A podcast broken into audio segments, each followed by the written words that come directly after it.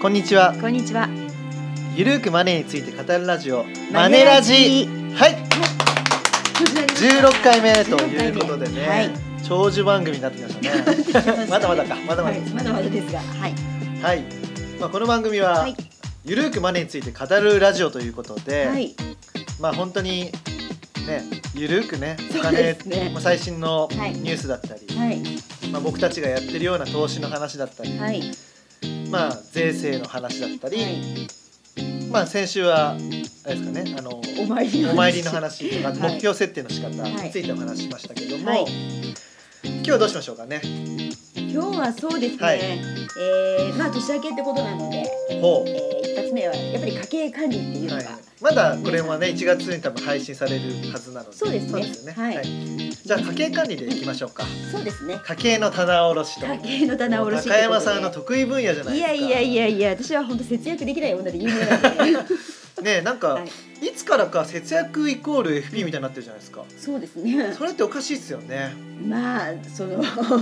それぞれ得意分野はね、はいあるかと思いますが、はいまあだからもうお金持ちお金持ってる人たちイコール FP がいいのいいので、あまあ、そういう風になっていきたいね。もう高山さんはそういう感じでブランディングしてますもんね。お金持ってる感すごいですもんね。何それなんかすごい嫌な感じしますして くるんですけ でどもだからなんかおは金い使うの悪みたいな感じで言う人いるじゃないですか FP でも、ええね、ちょっと同じ、ね、業種なのではあいまり悪口は言いたくないんですけど、はいはいなんかねその人のことを非難するのも嫌なんですけど、はいなんかお金使うのいいじゃないですかだってお金使っはてい相手にプレゼントがすればそれで感謝されてみんなハッピーですし。自分もね自分に美容とかかければ綺麗になってで自分に会ってくれたあ相手み相手が自分のこと見て可愛いとかと思ってくれたらそれでねお互いハッピーだしいいことばかりじゃないですか。まあだから使い方にまあだから使い方ですよね。だだかからら使うなっていうのはちょっと言い過ぎなんですよね。だえ使かうんらですよ使ってもいいよ。はいその代わりメリハリつけてねっそうそうそうていうことですそようね。そうそう使いどころとためどころそうなんですがよ。大事だよっていうところですそうよねですよね、はいだからあの成城石井とかでね高山さん買い物普通にしてますし、ねこのちょっ間とバーブリーな書いちゃった感じでんですけバどーブリーな感じでね言ってね まあ大好き成城石井大好きですけでどもそういうふうに心がまぶ貧しいと、絶対貧乏になりますからもう絶対って言いますね100%貧乏になります よ はいだってそういうふうにお金の素養がそこにととどまっちゃってるんですから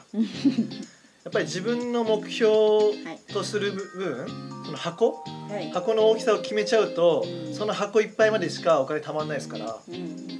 だからそこを跳ねのけて、跳ねのけて、はい、そうそうそうだからといって収入がたまればたまるほど使っていいってわけじゃなくそて、れがまたちょっと違いますもんねやっぱりねある程度ケチな部分と使っていい部分っていうのを切り分けて、メリハリね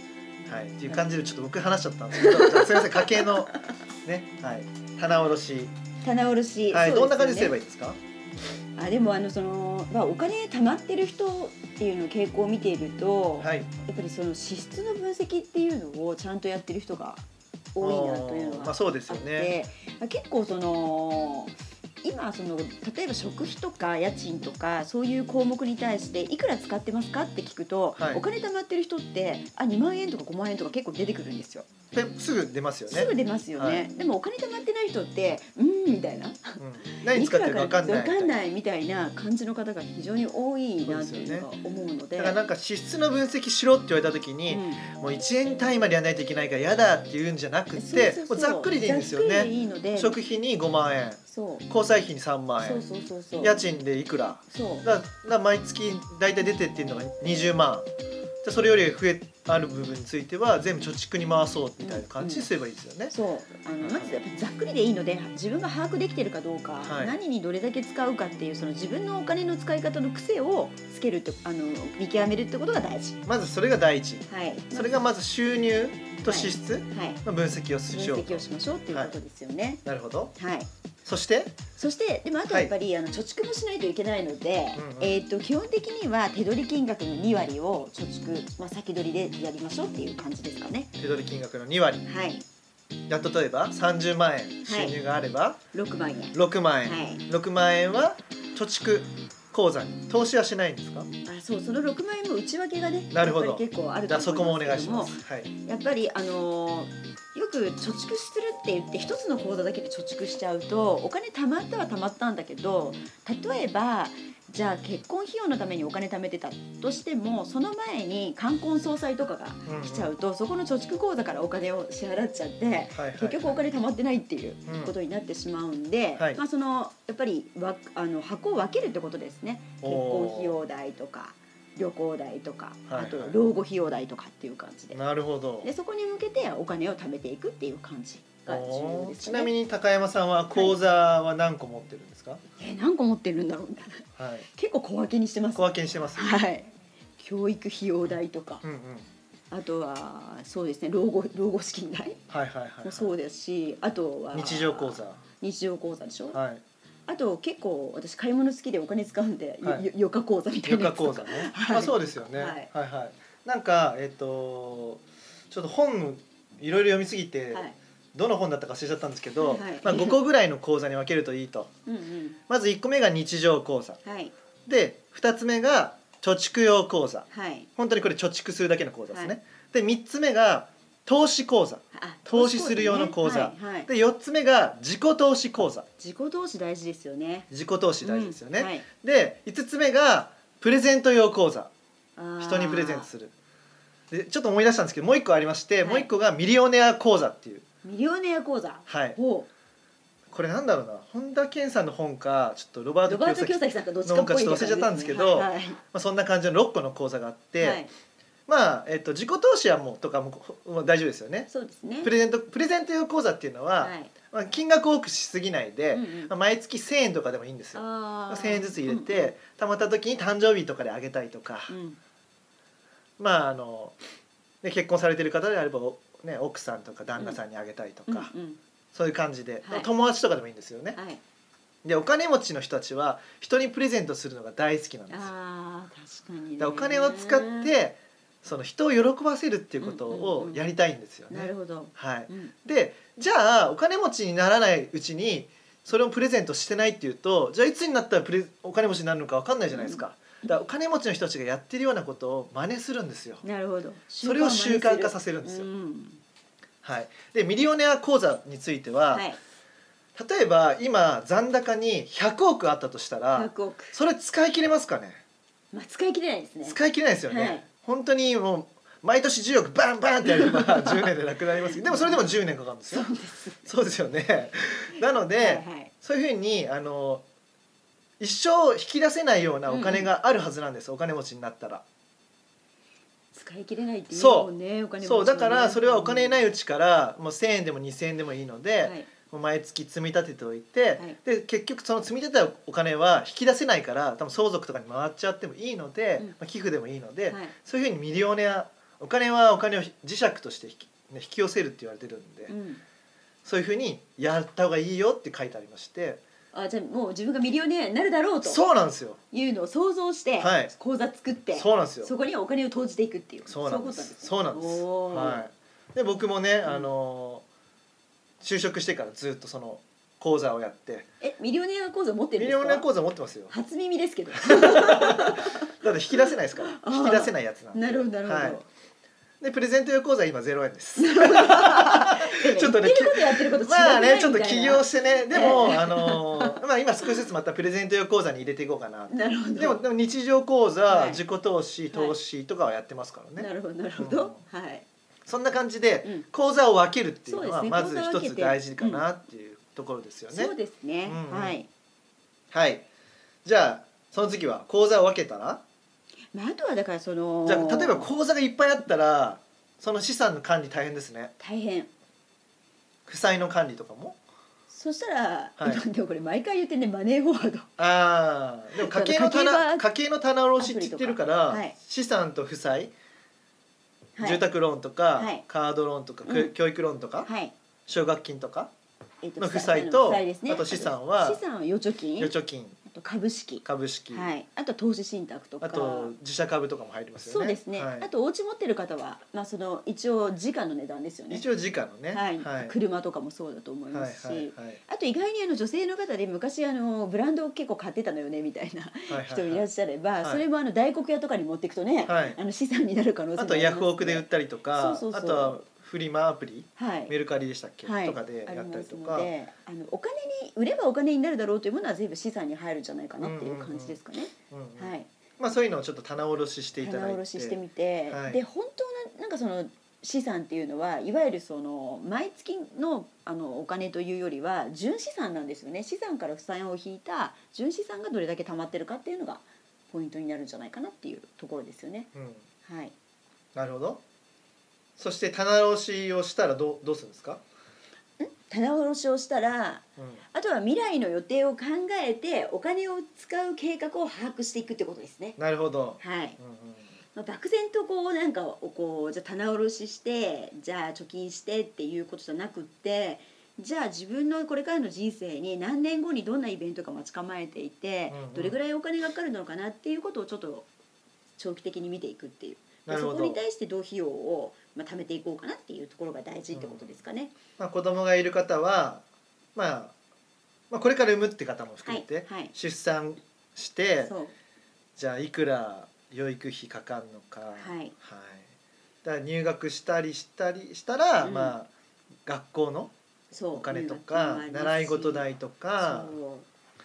うね、大学生になったら一人暮らし代とかも入りますよ ねそうそうそうそうでもこれもだって私立にするか公立にするかによっても全全然然違違いいまますすからよねね。そうですよねねえで予備校通うか通わないかで全然違いますからそうね。違うし、はいなのである程度、まあ、先のことは分からないですけどでもどういうふうにしていくのかなっていう予想を立ててはいいくってことは大事なのなかなるほっていどう感じですね。だから家計の棚卸しもして、えちょっと赤字だったとかあまり黒字じゃないとか、はいっていう家計でいて、はい、で来年の予定も考えたら次は支出の見直しですか、支出の見直しなるほがど入るってことですね。はいはいじゃあお願いします。でもこれはまあなんかあの、まあ、一回その支出の分析を結構してもらうと何の項目に、まあ、結局どれだけ構造を使ってるかっていうのが見えてくると思うんですけどはいやたら多く、うんうんあの使ってる項目があったら、それをちょっと削減の対象になるかなと。なるほど例えでば、私の場合はまあ昔あの、まあ、コンビニ代とスターバックス代がすごいかさみましてああはいはいはいはいちょこちょこがいいはいはいはいご用心っていうことなんですけども。はいはいはい、まあ、それはちょっとこう、えースタバのカードとか作ってそこに例えば1万円なら1万円だけしか入れなくてうんうんでそれがもう終わったらスタバは飲まないみたいにうん一応仕組み化して削減したんですが、なるほど、まあ、そういうようには例えば、えー、と使いすぎてる項目をうんうん削減したり、うんうんあとはあの結構ね食品とかの削減頑張ってる人が多いんだけど、うんうんあんまり効果はなかったりするんですよね。なるほどあのそれって毎月あの動く数字変動費そう変動費は食費とかそう交際費とかレジャー費レでジャすーね費なんかは、い、変動費って言われてますよねなかなかあの毎月金額動いちゃうんで、難しいんですようん、ね。なるほどじゃあ固定費を減らすってことですねそうそれよりも固定費保険料とか住宅費用とか携帯料金携帯料金とかはい光熱っていう費のそうっていうのをそれ、はいあの一回例えばじゃあ保険料3万円なのをはい1万円に削減できたら、はいそれも、まあ、一回見直す手間はありますけどあはといずっとこう2万円削減できたままいけるのうんうんで楽なんですよね。はいはいはい、はいなるほどねじゃあまずはそういった、まあ、住居費とかはい通信費保険料を見直して、はいはい、家計が改善されたら、はいそれを貯蓄とか投資に回していくと回していくっていうことですねね。改善ししたのにそれただ使ったら意味ないですもんね。た ね。そうまあですね、よまあ無駄遣いをしちゃいけないってことですね。うんはいそうですね、はいまあ、先ほど言ってた、ね、あのコーヒー代、ねはい。スタバですね今スタバのねスタバねトールラテって今いくらだと思いますかトールラテ、はいトールトールラテトールいくらだろう。三百円、 300円おー、い、いですね330円三百三十円、あれ違ったか370円かな三百七十円。はい370円ですねはいはい、その370円を、はい。まあ、毎日毎営業日20営業日飲むとしたらいくらになりますか六千円を超えるよね。7000 7400円そう。じゃあそれをはい。 1年間続けたらはい。 8万8800円じゃあそれを20年間続けた ら177万6000円なんですよ私でも結構この口ですよ。あだからこの177万6000円をはいはい分をね毎月投資とかでもいい投資の積み立てでもいいから積み立ててたらもうちょっと増えてると思いませんまあね。そうなんですよまあね。だからちょっとの工夫、うんたかが数百円のはい工夫を、だからその今スタバのトールラテとはいコンビニのチョコチョコ買いで毎日500円ぐらいそういうふうにお金使ってるのでそれを、まあ、うまくうん転換させればはいお金も貯まるとなるほどそうなんですよ別にねコーヒー飲みたいんだったら別にスタバにこだわる必要ないじゃないですかまあないんだけどさそうなんですよ飲んじゃうってコーヒー飲みたいんだった習慣だよねら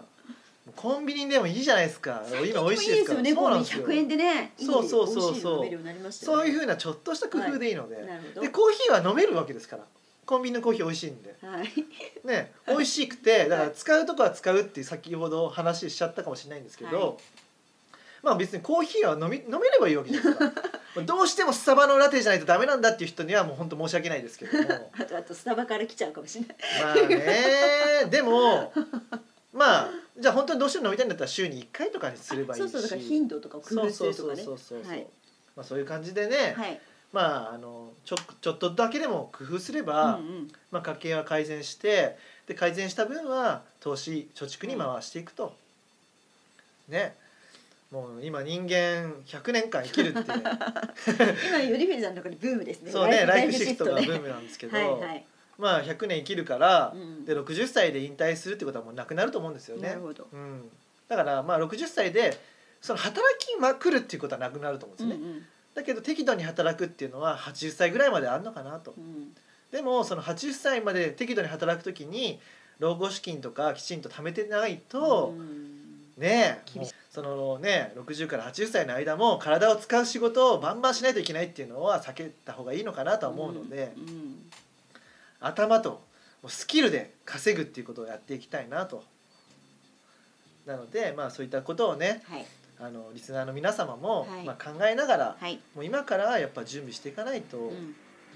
直前になって準備しても遅いんですよ。老後の準備はね老後未満にしかできないっていう名そう言がなあんりでますすかそうらですよねそうなんですよ今からまああの20歳のうちからやれとは言いません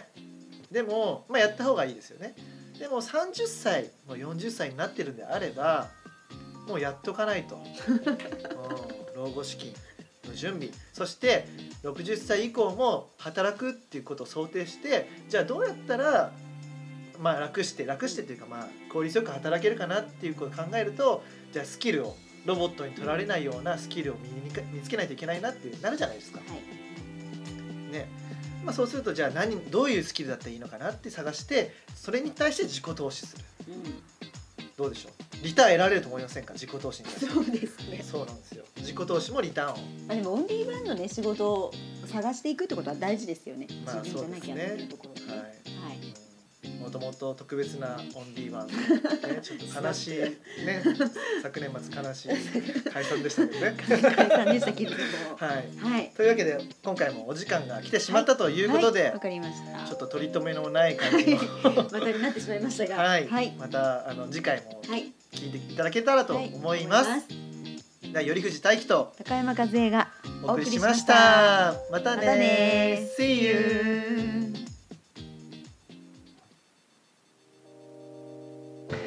この番組では皆様からのご意見ご感想をお待ちしております。宛先は